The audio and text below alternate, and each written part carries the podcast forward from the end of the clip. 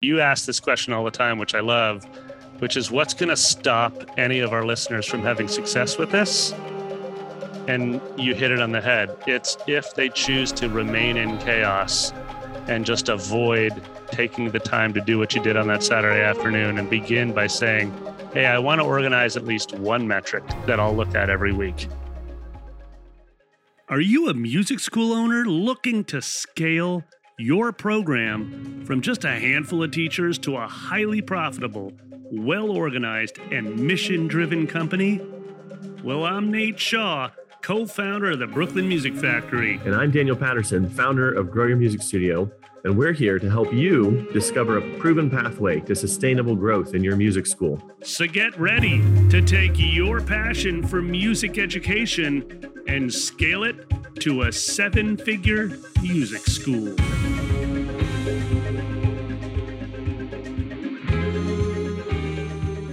Hello, welcome back to another episode of the Seven Figure Music School podcast. Daniel here with a special introduction. The podcast you're listening to right now is the second part of a two part series. We originally intended this podcast episode to be a 30 to 45 minute episode an episode in which we explored the vital metrics that a school owner should look at each and every week or each and every month. What should be on the owner's dashboard, as it were? Well, when we went to actually record the podcast, it ended up being about an hour and a half. And so naturally, we look for a point to split that in two. So you're going to notice that this episode, when Nate and I begin talking in just a few moments, we really just jump right into it with no fanfare, nothing at all. Well, it's because we cut the we cut the episode at a point that seemed the least jarring. We were moving to one major point to another. However, when we were originally recording it, we didn't know that we were going to be splitting it in two. So this special introduction is just to let you know why we kind of jump straight into it. The first episode kind of covers the mindset that you need to have. Um, and the first part of that owner's dashboard that I think everyone should have. So if you haven't listened to that, you might want to start in episode 40 here before you listen to episode 41 um, because we really do just jump into it quite abruptly. Thanks so much, as usual, for uh, your time and attention. We really appreciate it. And without further ado, we're going to jump right into the episode. Bucket number two the people. Yes. Um, so this sounds a little bit like a sales target, but it's actually a people target. So we look at all of our teachers and we look at the number of students that they had on their roster the previous year and the percentage of those students that have re-enrolled for the next season. And we look at that as a delivery on promise target, right? Of course, it's a financial metric too. Of course, it's a marketing metric because the more people that re enroll means you can spend less on marketing for new leads because mm-hmm. you've actually hit your inventory capacity or you're getting closer if you just re enroll students, right? So, but we look at it as a people metric because there there will be one or two or teachers that struggle with re-enrollment and we hmm. look at that as a training opportunity hmm. and i can tell you every single teacher at bmf right now including myself what percentage of their students from one year to next year have already committed have paid a $95 to say i want to come back to study at brooklyn music factory with this teacher and if that number is lo- if that number is basically below 50%, then I'm looking at that as a training opportunity. I'm saying, huh, mm. maybe they're struggling with their musician's journey reports. Maybe they're struggling with communicating with families. Maybe they are uh, struggling actually with their investment in BMF, in which case, hmm, are they a good fit long term or do we need to have a conversation you know so that's a very much a delivery on promise metric to me Mm. Um, so, and I think in terms of, so that is a dashboard item. Do I look at it every week? I don't look, I do look at it every week in May and June when we're deep in re enrollment. Um, but then I won't look at it again until I will look at it as a retention number in the fall monthly. Yes. That's yeah. what I will look at. So, are there any other numbers that you keep track of than that delivery on promise bucket, which I've called the product bucket it just it has to do with what your studio is actually quote unquote selling that experience that skill building of music lessons any any other metric i have a few things i'm going to add in but i want to make sure that mm. that we've covered all everything on your dashboard I would say there's nothing that I specifically, as a founder or CEO, look at. The only hmm. other metric that I would put in there that we do look at monthly, um, that our private lesson director Ben looks at, and Jessica looks at in People Power, uh, is attendance. Like attendance at all the meetings, um, how many, you know, whether or not they um, uh, subbed out X percentage of their lessons. We do look at that monthly. Hmm. So, hmm. but I would say meeting attendance is actually a is a is a is an important health check. Well, that might be a good segue to what I kept track of monthly, which was student attendance. Yes. How can you how can your student make progress if they're not attending? So I actually had a clipboard that I carried around, a physical clipboard. I know I'm Mr. Digital Marketing, but there's a lot of stuff I loved keeping pen and ink with. And it was how many so I would get to the end of the year. I still have in a file somewhere over in my closet I still have attendance sheets from 2010 that are in a folder in my closet. And uh, look, I'm I'm a nostalgic person. I don't do this, but I, had for, kind of forgotten I'd kept them back, and I was going through that. Um, because we really need to get rid of it because we don't keep paper files anymore. No, but it's such a pain to like clean that up. Who wants to do that? It's in the closet. I don't even think about. But anyway, I was looking through it and I was like looking back through these attendance sheets. Couldn't believe I still had them and like seeing names I hadn't thought of in a decade. Oh, I remember that student. They were so good. Yeah. You know, so that's something I kept track of. And then I just want to make a special mention here. There could be things for your studio that are really unique that you would keep track of that perhaps other other studios wouldn't keep track of. Um, I think a good example, I'm going to give two short examples that I did in my studio. Twice a year, I had what I'll call a focus week for myself. And this is something you could implement with teachers. And I think in some ways, Brooklyn Music Factory probably does a much more comprehensive job of this because I don't know if you look at it you probably don't look at it all, but you have these musician journey reports that need to be turned in. Like you probably check to make sure that they've all been done. You know, that is on a yes. monthly basis. You also have those progress reports that have to be done after lessons. You probably yeah. check to see if they're being turned in correctly, because if not, that's a possibly a correction issue in your staff. Mm-hmm. For me, I had these focus weeks where I would take one or two weeks out of the year and do a deeper dive on the quality uh, that the student was putting out um, of their work and and almost like a report card almost um, and I don't think it was nearly as good as the musician's journey report that you guys did, which, by the way, we did an episode on in early June of 2022. You should go back and look at it. It's around episode 30. It's not hmm. episode mm. 30, I don't think, but it's around there. Um, where we spent a whole episode just go, taking a deep dive into why BMF does musicians journey reports, how they're a great retention tool, things of that nature. So you might want to go check that episode out. And mine wasn't as robust as yours, but it did give me a good. It made me self-reflect as a teacher to see how how the quality of the product that I was creating. Eventually, I replaced that with participating in the Royal Conservatory assessments. Right. And so I kind of outsourced that check to a highly trained examiner that maybe had more objectivity than I did. Um, and and so I kind of took care of that. I'm going to give one other example too.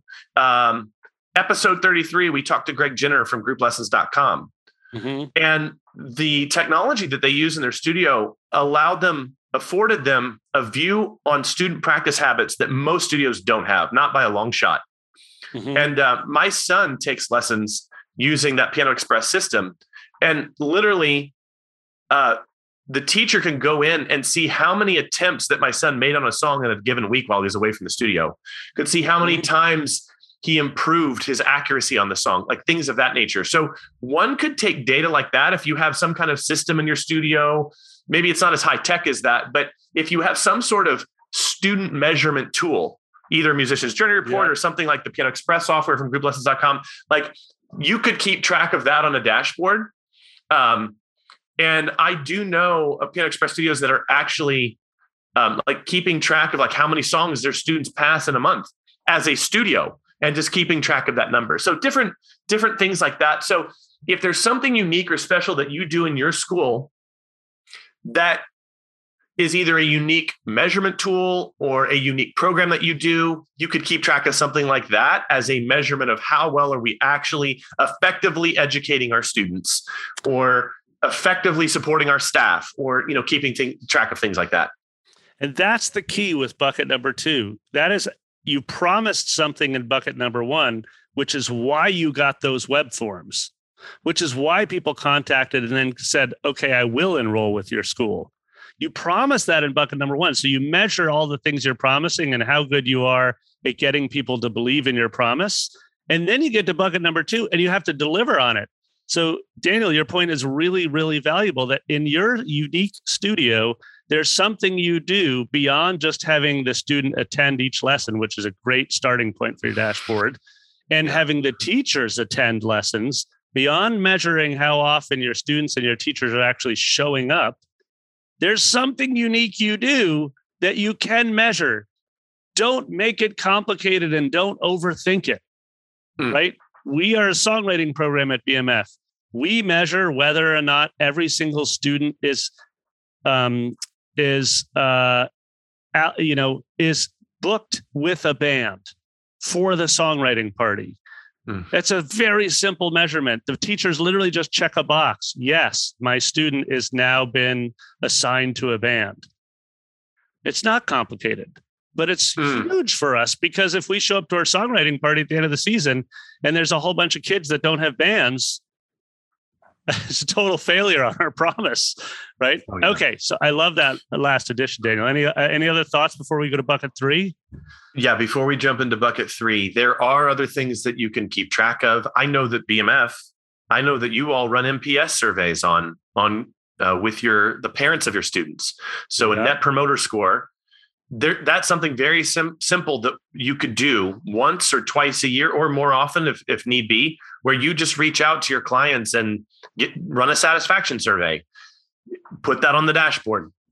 Yes. And maybe it's a longer term dashboard than you know um, or maybe it only shows up in a column every few months or once a year or something like that. But I think that's, I just want to put some thoughts into people's minds as to how they could really own this idea and give them some creativity around things that they could potentially measure. So that's the last thing I wanted to put there in uh, bucket number two, not bucket number one. That's not a marketing metric. That's, hey, how satisfied are you with what we're doing?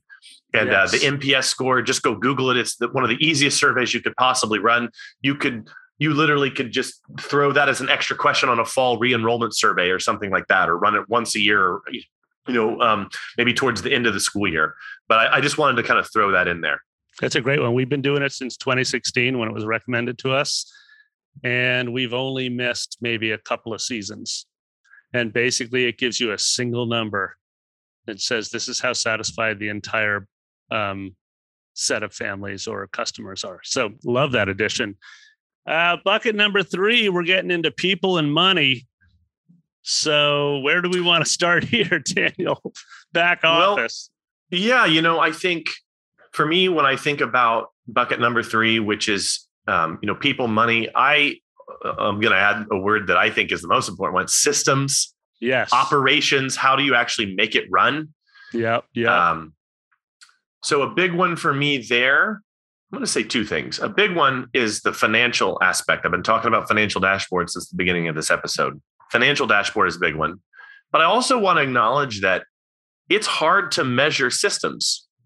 Mm-hmm. My ops manager for Grow, um, what we've recognized is there is a real challenge in measuring that job because it's it's doing. So what are we measuring? Like how effectively did you run that system that was written out right. and that that you're in charge of you know so i think this bucket of business is a little harder to some aspects of it are harder to manage or not manage but measure but the financial part is very easy to measure this is pure numbers mm-hmm. so would it be helpful just to list off a couple things that i think we should measure yeah 100% um, maybe I'll start and then I'll ping over to you. And okay.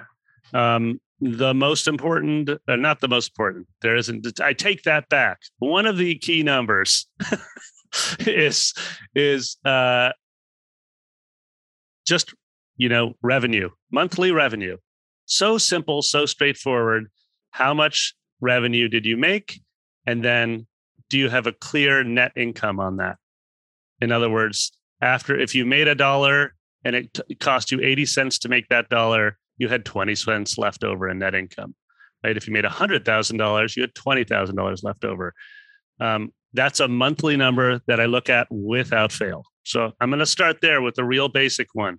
And by the way, if you're listening and you actually don't know how much money you bring in every month, and you, it's, or maybe you know how much money you bring in every month, but it's really hard to figure out actually what your net income is. This is actually the dashboard uh, uh, metric I would start with. Start here before you do any other work because you're in a business and a business is measured in dollars, whether we like it or not. Right? Um, you could be the most altruistic owner ever. You're still transacting in dollars and time. Those are the two resources you transact in. You know, so, anyways, that's where I'd start. Daniel, where would you go next on your financial metrics? I would say P and L is actually king because what you have to gather, it's all put in one spot. So you've got gross revenue, you've got your expenses, taxes. Where I started getting more sophisticated with the P&L because if you go Google P&L and you just P&L template, it's actually not a lot of information you have to collect. Mm-mm. And you just list it in the column and at the end you have gross revenue, net revenue after expenses, you know. Um, where I started getting more sophisticated was actually breaking it out into categories. And I mentioned earlier in the episode that fella who uh, got 31 leads in December of last year and closed 30 of them.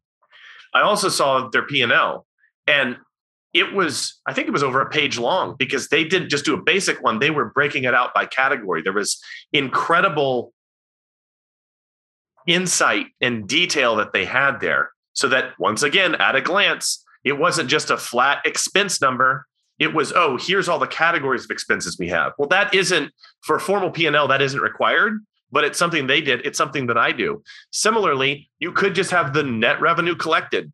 It'd be very easy to go to your bank account, your business bank account, look at your statement at the end of the month, and look at the number that says how much money came in.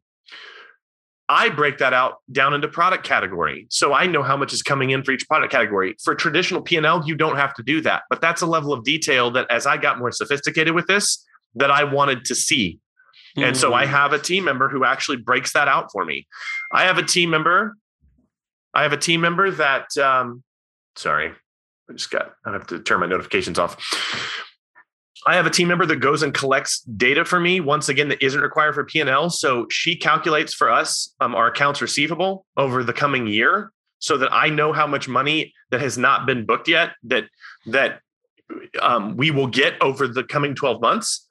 Um, because we don't have any uh, anything longer than 12 months out. For a music studio, that would just look like calculating MRR, monthly recurring revenue. Um, and then once again, you could calculate your expected monthly recurring revenue um, by product category as well. It looks like you want to jump in there with something. Nate. Well, I, I, want to bring it. I just want to bring it back to this idea of a simple dashboard, mm-hmm. and just frame what you're saying there. Um, you have the amount of money you brought in, I loved your mm-hmm. addition. At BMF, I can look at in a couple clicks the amount of money that came in on the private lesson program, the amount of money that came in the band program, camp, and birthdays. That's it. Those are my four income categories. Sorry, there's one other, which is like publishing because we, you know, like license big music games and that kind of thing. So we have that category. But in terms of the school owner, I just look at four income categories.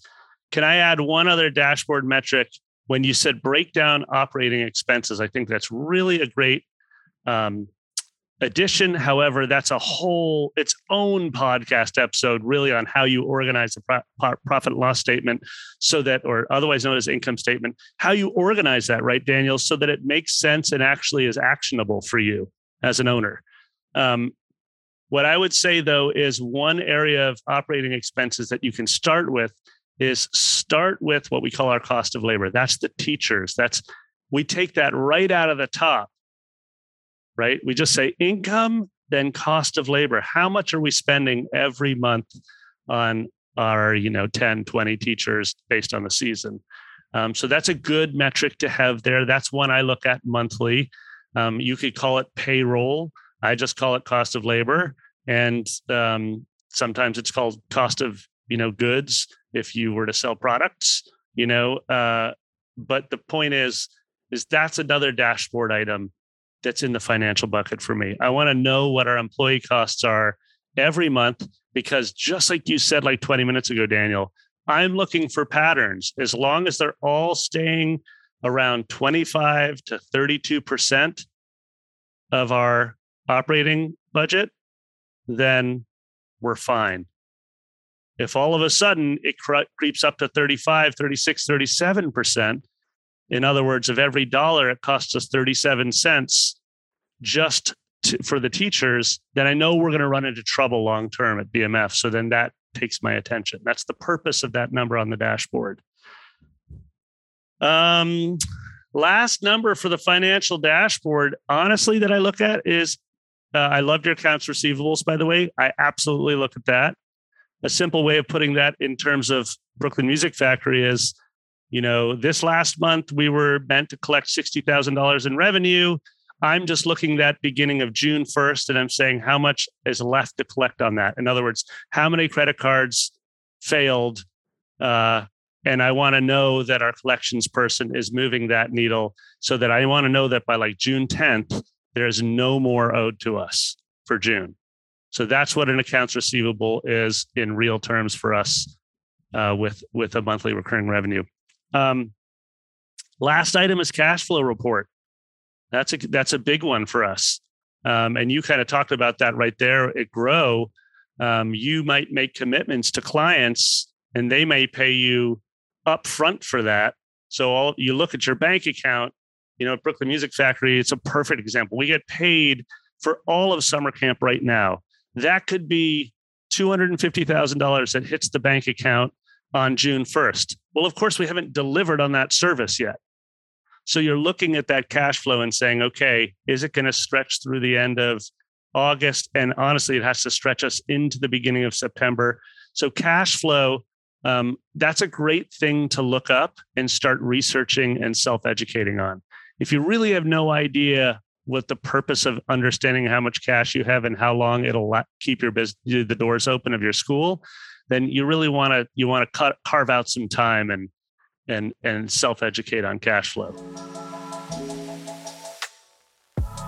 I don't know about you, but I didn't get an owner's manual when I started my music school. And I wasted a lot of time on trial and error and making things up as I went along. But you don't have to do that. Nate and I are building a library of resources and tools exclusively for fans of this podcast. Go to growyourmusicstudio.com slash 7fms and sign up to receive podcast updates, free resources, and even submit questions for us to answer on the podcast. That's growyourmusicstudio.com slash 7fms.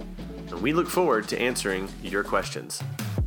Let me talk about that because um, I've been kind of silent here for a bit. I, I muted because uh, our lawn care guys were out right outside my window with their giant mower deck. And so I just muted for a while. I was like, Nate's got this. Let's go this self education thing, a hundred percent. I don't want anyone to be confused here that this is super hard because I'm going to tell you a short story about what that looked like for me. It literally looked like on a Saturday afternoon after having, I think I talked about this maybe 20 episodes ago, but not in this detail.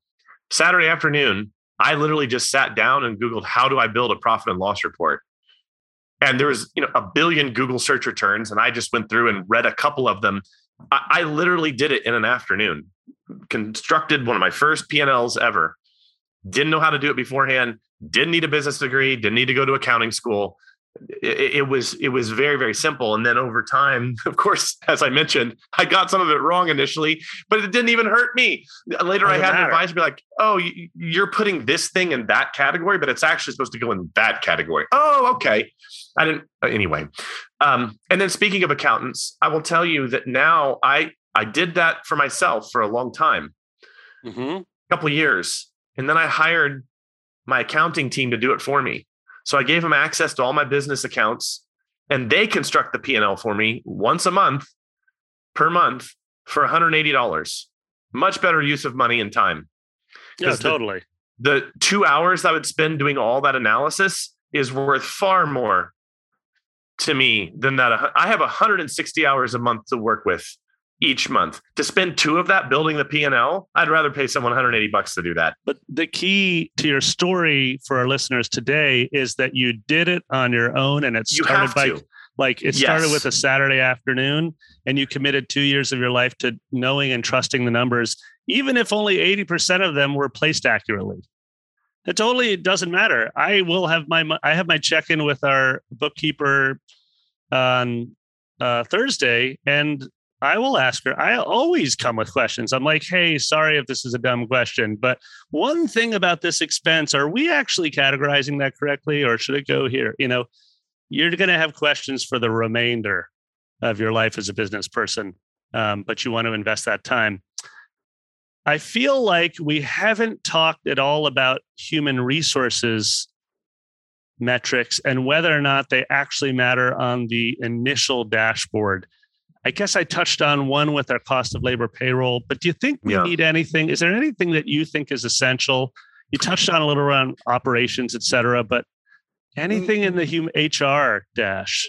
Well, I'm I'm going to actually go meta here for a second and say that that if you don't if you don't keep something Nate naturally, like I, am not going to sit here on a podcast and, and tell someone to put something on their column that I wouldn't personally do. Yes. So if there's something that you don't personally do, then I I don't think either of us want to sit here and invent things for people to do. Like no, this pod, no. the, the value behind this, the, the values that we have behind this podcast is that we're not making this up. We're just reporting on what we do or what we see clients do. So yeah, Nate, I, I am not going to struggle too much to try to put a column on there that that I don't actually keep track of. I would say that probably the one thing I keep track of is the hours spent, but that uh, for my admin staff.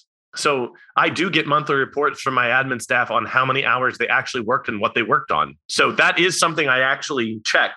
Mm-hmm. But as a for someone who's building a beginning dashboard, I don't I, th- I think you do have to keep track of that because you have to pay them, you know, especially if they're hourly. But um, but past that, there's not there's not much that I keep track of. And you want to differentiate here. We're talking about the founder's dashboard that you're going to look at usually weekly.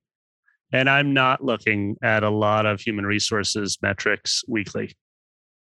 Um, monthly, yes. Payroll, yes. I'm looking monthly at inventory. In other words, do we have teachers that are taking up all the bookable slots or do we have vacancies and are we in a hiring season, right? But not weekly. So, can we move uh, to the fourth bucket, which is new business? And this is by far the most confusing bucket for everyone in my hmm. experience. Hmm. And it was for me um, because it touches on and it we, we got to go up to you know we got to go back to some of our most popular episodes like on annual planning on uh, some of just we did some of the kind of uh, we touched on this a little bit in the five books episodes that we went into which is that you know when you set when you're running a music school or any business one of your jobs as the founder is to understand what the critical issues are right now and what few projects you're going to take on to try to address those over the next year. Right? That is, eh, eh, other than running out of money, those are the two most important things you do. Assuming you've already figured out what your values and purpose of having this music school are in the first place. Assuming that you already came in with a really clear purpose and you know what your values are and you're you won't compromise on those the two jobs that you have as a founder are what's critical right now? And do I have a project that I'm going to work on and pay attention to over the next year that's going to hopefully solve that issue? That's where the new business bucket comes in because very there are going to be a few things that will help solve that critical issue. One of them may be a new product or service but oftentimes it's not a new product or service that is going to solve the issue. Let me give you a concrete example. Um, at BMF right now, our three main goals are number one, open our new location. Okay. Number two, sell out group classes that were paused during the pandemic. In other words, essentially injecting life back into some group classes that we paused in 2020. Right. So that's there's very real sales and marketing targets there. Um, and then the third one is purely a money one. It's just reach a certain revenue target while only spending 80% of our gross income to get there. Got it? There is not a single new business idea in there. Nothing. There's no, I, you know what we're going to do this year? We're going to offer, you know, group guitar classes because maybe that'll get us enough students. No new ideas in there. So you ask, okay, well, how does that actually pertain to our dashboard? Because one of the key things I ask myself as a founder every month, every week rather, is of those three goals, how confident am I in each one? Every week without fail, I look at them. I have them in my Evernote. I look at those and I say, I'm about 60% confident we're going to nail this one. Number one, about 40% confident, number two, and about 90% confident, number three. And you might say, well, what's the purpose of that metric? The purpose of that metric is self awareness and getting really focused as a founder right? And that is so essential because we we open this episode right talking about bucket number 1 marketing. And for many of you listening, actually one of your critical issues is probably a marketing one. Right? So then you're going to be looking at building out that dashboard in marketing, finding the trends, finding the patterns as Daniel put it, and then asking yourself how confident am I that I can increase traffic on this specific landing page for a new group piano class from 50 a week to 100 a week. Right? That could be your project for the whole year. Right? So then weekly, your dashboard, you have to ask yourself, how am I moving forward with that specific project? If I believe that's going to solve the issue. And then how confident am I in myself? I read a great quote the other day, Daniel, and then I'm going to ping it back to you, which was uh, I'm I'm re- I'm only like ten years behind everybody else, but I'm reading the Steve Jobs biography that came out in like 2013 or something like that. The Walter Isaacson one. Yeah, yeah. So, oh, it's such a good book. It's so good, and I'm just I'm I'm at the point where he's talking with um I believe he's talking with the founder of Atari, well, one of the founders of Atari, and the founder's like, look, I mean, as as a as a business leader or as a leader in your organization, the one thing you have to have is confidence that your vision is going to work out.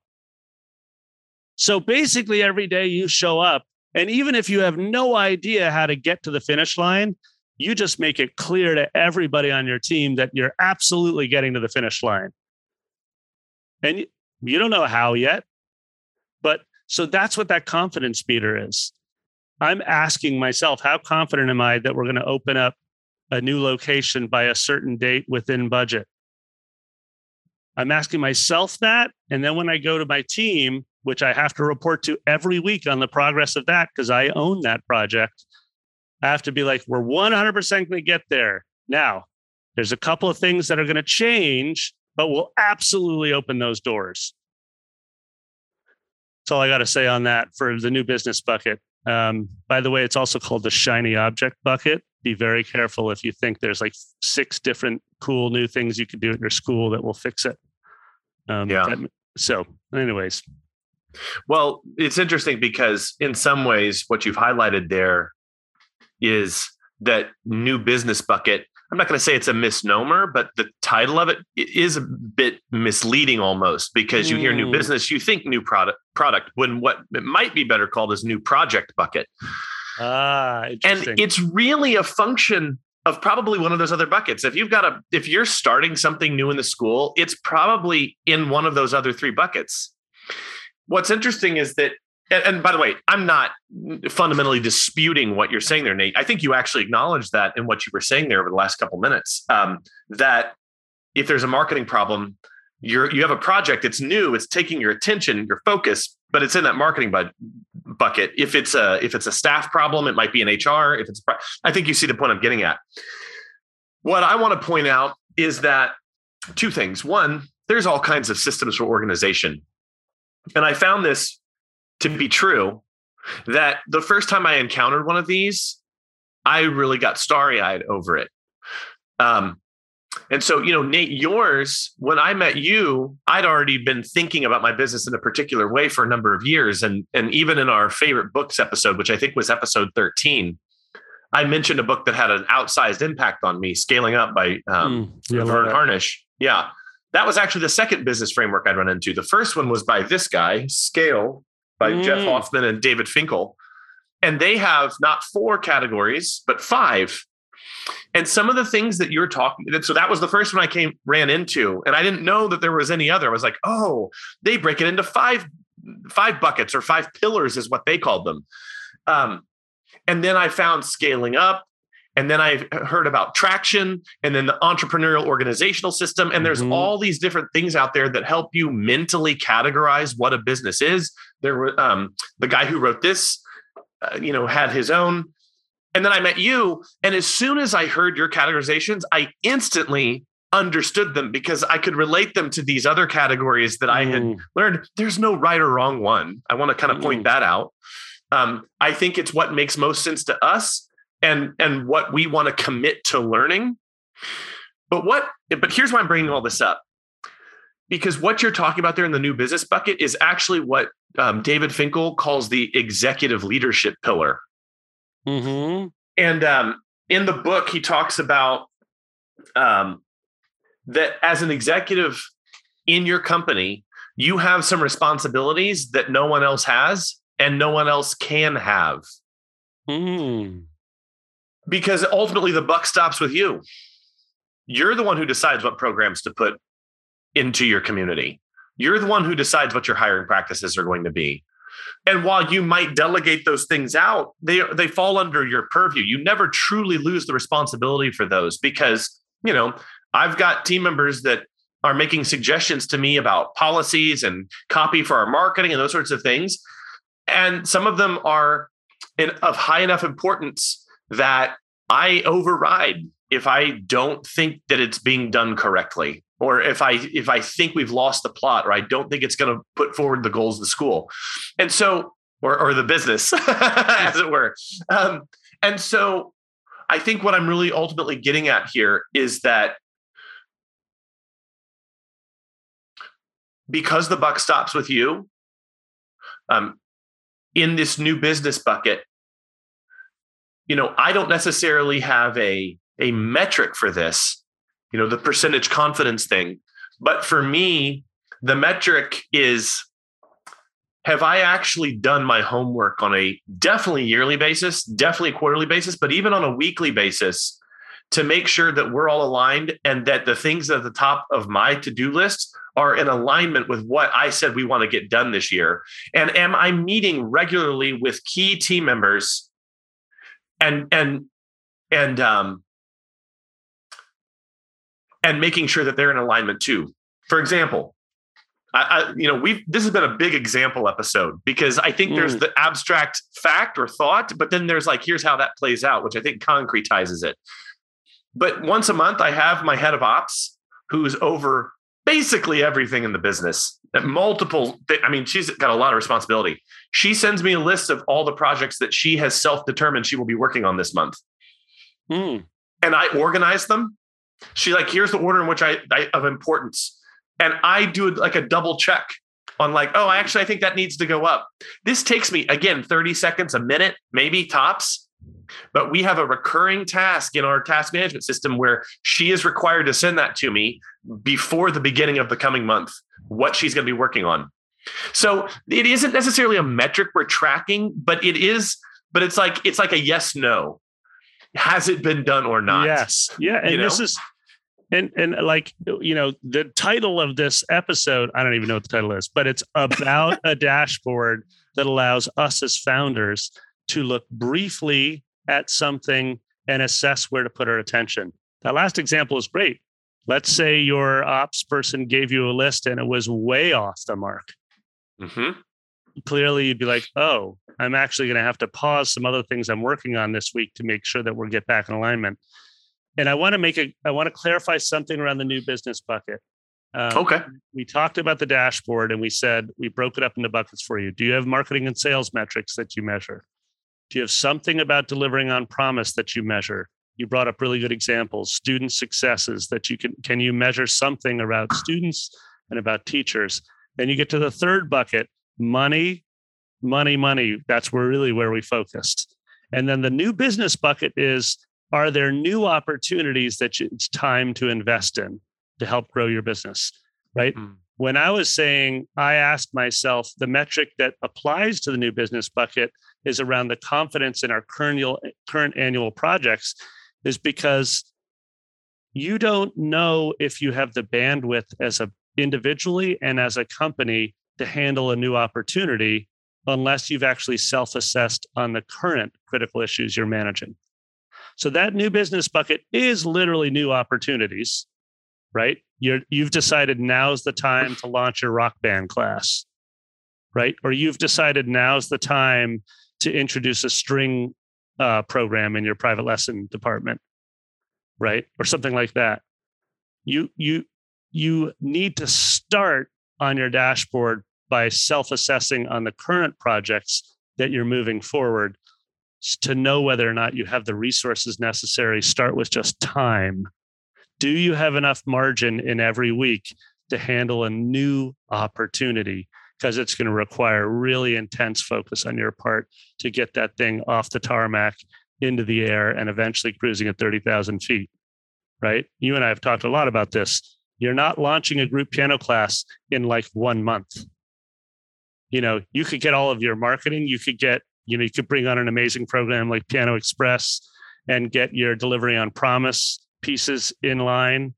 But then it's going to take consistent effort from a marketing and sales standpoint to grow that to the point that you trust it and it's serving your business as much as it's serving um, as much as the other departments are serving your business. That's all I meant by the new business bucket. Mm, and so yeah. that percentage confident metric is just do I have the margin to take on a new opportunity? Mm, do yes. I have the cash to take on a new opportunity? You know? and here's the thing you've really brought it full circle with that. Because look at what you said. Do I have the time? Do I have the cash? Do I have the team? Does the team have bandwidth? Look yes. at some of the stuff that we've been talking about for the past greater than an hour now. What do I measure? I measure what my team is doing, how many hours they're taking to do it. I'm measuring cash flow, future cash flow, uh, accounts receivable. All these things are actually what help you make a good decision around something like that. And absent that, you're literally flying blind in the clouds at midnight. You yes. can't possibly know unless you've taken the time to measure. And honestly, that is what creates a really good business owner is that they're operating with the best information possible at all times. And like I said, to go back to the beginning of the episode, you know, we ha- Nate and I haven't been able to restrain ourselves. Originally, the concept of this episode was like, hey, let's just give people a few simple things in each category. And of course, being who we are, we started there, but then we started adding, up. well, then we do this. And then I went this, and then it got more sophisticated. It was this. I hope that doesn't distract from the basic stuff that we started each category in, because there's probably less than a dozen things here to keep track of, which oh, could yeah. be collected in just a couple hours each month. And the collection of that information, while it could take time, while it does take time, will save you so much more time in the long run.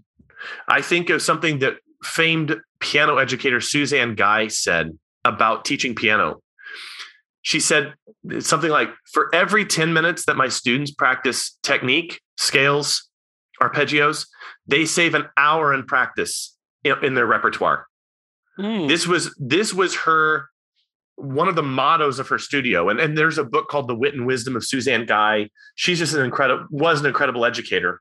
Um, and uh, I, I would say the same thing that the fires that I've avoided having to put out because of the visibility I have in the business you can't measure that. So what I think most studio owners do, most school owners do is they just look at the time cost of doing this and be like, it's not worth it. I've got all this other garbage I have to deal with. Why would I go uh, like around the business and looking at that software and talking to those people and collecting all this information when I've already got all this other stuff to do?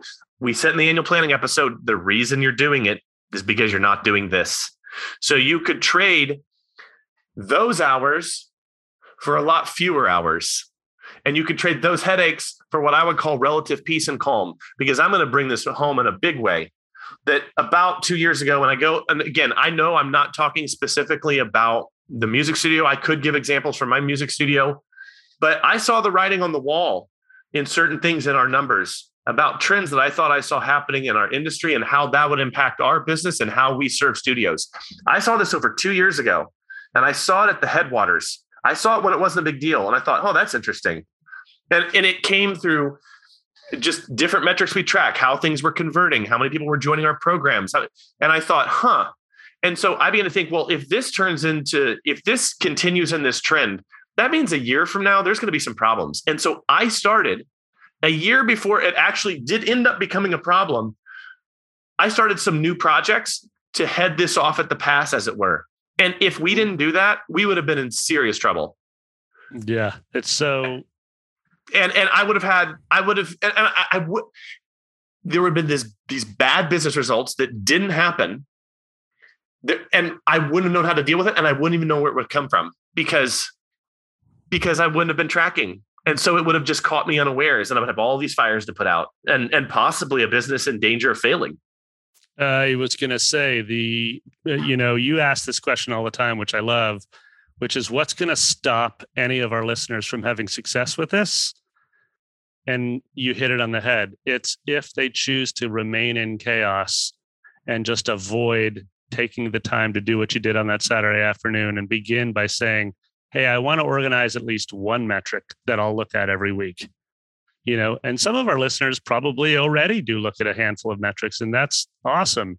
And so hopefully you've picked up two or three more um, because the thing is is if you're not taking the space as you said daniel you either won't see the trends and you run the risk of actually having your business go under i have a very good i have close friends that just lost a business in the last year and a half due to exactly this they mm. took their eye off the financial numbers they were a multi-million dollar business and they literally went had to file for personal bankruptcy and it's mm. heartbreaking and they were incredibly successful in other metrics. But their financial metrics, they took their eyes off of, specifically their cash flow. Um, so you either have to run the risk, like you said, of the business going under, or you run the risk of continuing to work 70 hour weeks because you've never actually taken the time to organize and to understand where you're going to be of the most value. Hey, it's Nate again. You know, every year at Brooklyn Music Factory, we get dozens and dozens of great reviews from our families. And you want to know how? Because we ask them. And they're happy to leave a review because of the positive impact that we've made on them. And so now I have a simple ask for you.